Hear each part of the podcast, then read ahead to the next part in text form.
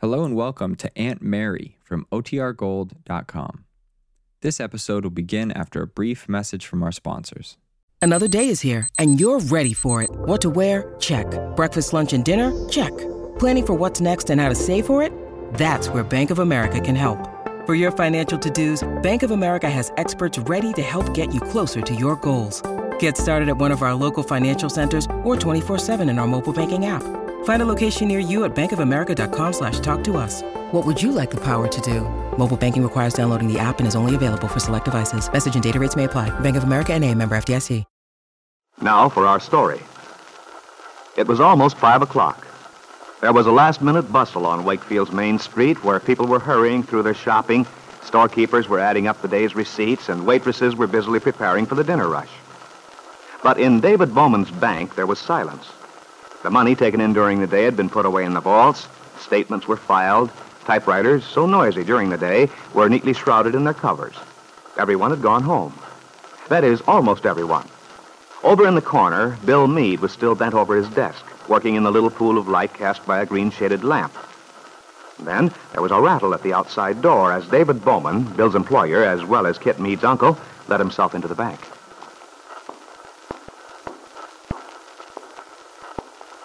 Well, Bill, I had a notion I'd find you still here. Hello, Mr. Bowman. Still working on the loan for that Italian family, the Angelinos? Yeah, I was trying to figure out some way to give them a break. Now, they've had a lot of hard luck. I think they'd get back on their feet with a little help. Well, Bill, you know I trust your judgment. Whatever you think. Thanks, Mr. Bowman. I know you'll back me up. That's why I want to be extra careful. After all, I don't want to throw your money away. But I'm not worried about that, my boy. Not at all. So far, the loans you recommended have been fine. But I don't think you should overwork. It's not good for you. Why don't you close up shop now and let me give you a lift home? Well, I, I really ought to clean this thing Will up. you put in a full day? Come along now. All work, you know. Yeah. Well, I'm afraid Jack's a pretty dull boy anyway these days. Oh?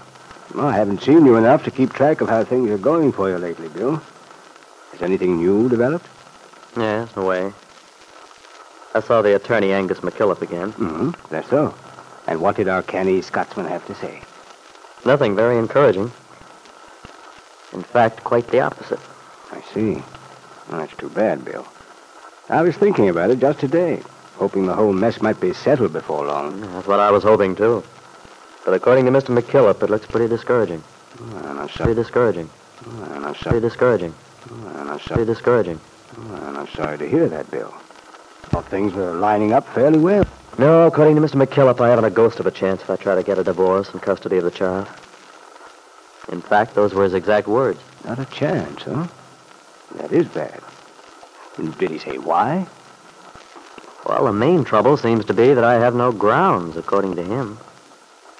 In order to win custody of the child, I'd have to prove the kid isn't a fit mother. Regardless of what I may believe, well, there's just no way to prove a thing like that. Hmm. But uh, what about the divorce itself? Uh, surely you. No, there's the same trouble on that score. No ground. I see.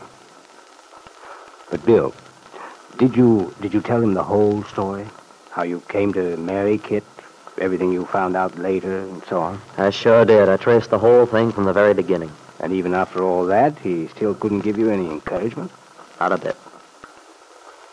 In fact, he told me I should have accepted that proposition Ben Calvert made me. You mean Ben's proposal that Kit would get a quiet divorce if you'd promise not to sue for custody of the baby? Angus didn't say that. Yeah. It floored me, too, because the first time I talked to him, I had the impression he thought I might win. Of course, he didn't know the inside story then. No. Well, I'm very sorry to hear this, Bill. Very sorry indeed. I know you've been in a bad spot lately, and I did hope things would get cleared up. Ah, no, I'm really stymied. Because I know very well what's right, what should happen. Yet my hands are tied. There's not a darn thing I can do. It wouldn't be so bad if I weren't dead certain that the worst thing that could happen to that youngster would be to grow up under Ben's influence. Well, you know how I feel about that. I'm right with you. I know you are, Mr. Bowman. It helps a lot, too. I wish there was something I could really do. But if Angus doesn't think you have a chance, well, I'm afraid he knows what he's talking about. It's not as if he ever backs away from a good fight. Angus loved them. But on the other hand, if he sees the thing is hopeless. It's so crazy, though. I mean, knowing a thing and yet not being able to prove it. Of course, as he pointed out, that's the way it goes. It doesn't matter so much whether a thing is true unless you can prove it legally. That's where I'm stuck. Yes. I'm afraid you are, boy. I only wish there was some way I could help you. Uh, sure, you don't want to go home now. No sense in your driving yourself like this. No, thanks, Mr. Bowman. I think I'll work a little while longer. Besides, it takes my mind off things. David Bowman gave Bill a little pat on the shoulder and then turned away. As he let himself out of the door and caught a last glimpse of the young man, Bill's head was again bent over the litter of papers on his desk. But somehow, Bill couldn't get his mind back to the problems of banking. His thoughts kept wandering to the problems of his personal life, which he and David had been discussing. Finally, he gave up with a sigh and decided to go home after all. As he came out to the street, a small figure appeared from the shadows near the window. Hi, Bill. Well, hello there, Billy. Gosh, I thought you'd never quit working tonight. You mean you've been waiting out here for me? Sure. I asked that man who came out a while ago if you were still there. He said yes, so I thought I'd stick around. Well, that was swell of you, Billy. But I hate to think of you standing out there in the cold. Heck, I didn't care. Mind if I walk along with you, Wayne? No, wish you would. Okay, let's go. Okay. Oh, Bill, what's cooking?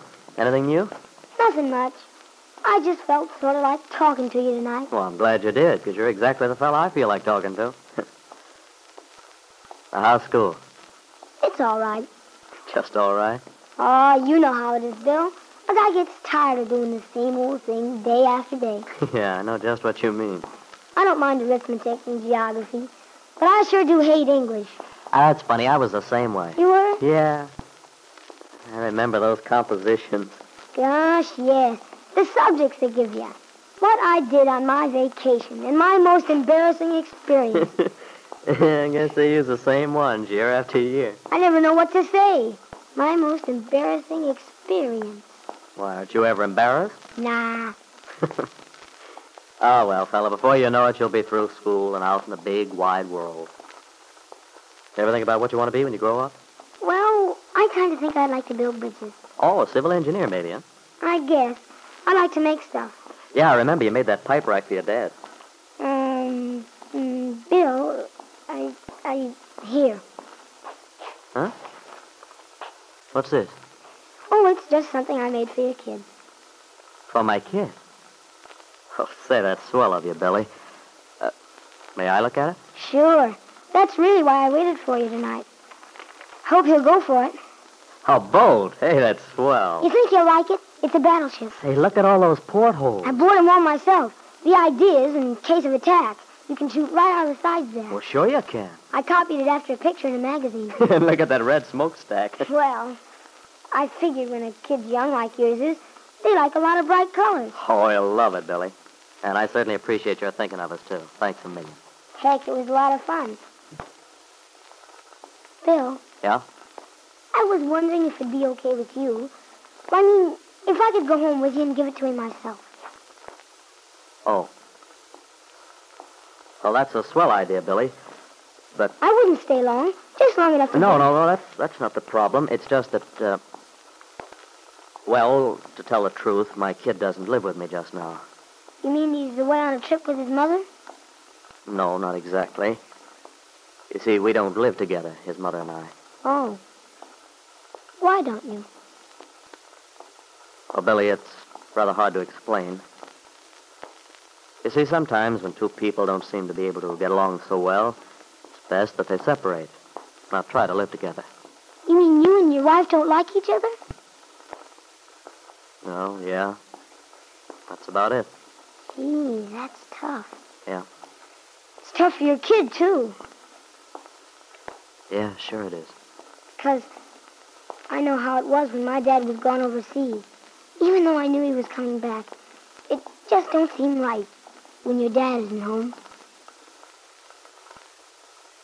Later, Bill Meade walked alone, slowly along the darkening streets with the toy battleship Billy had given him clutched in his hand.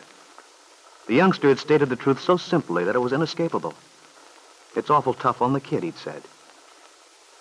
Yes, but Bill, if you only knew it, the problems which seem so insurmountable to you now may all be solved.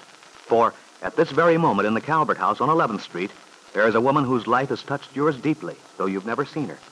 It's Lisa Fenner, who has come to Wakefield to claim her son from Kit Meade.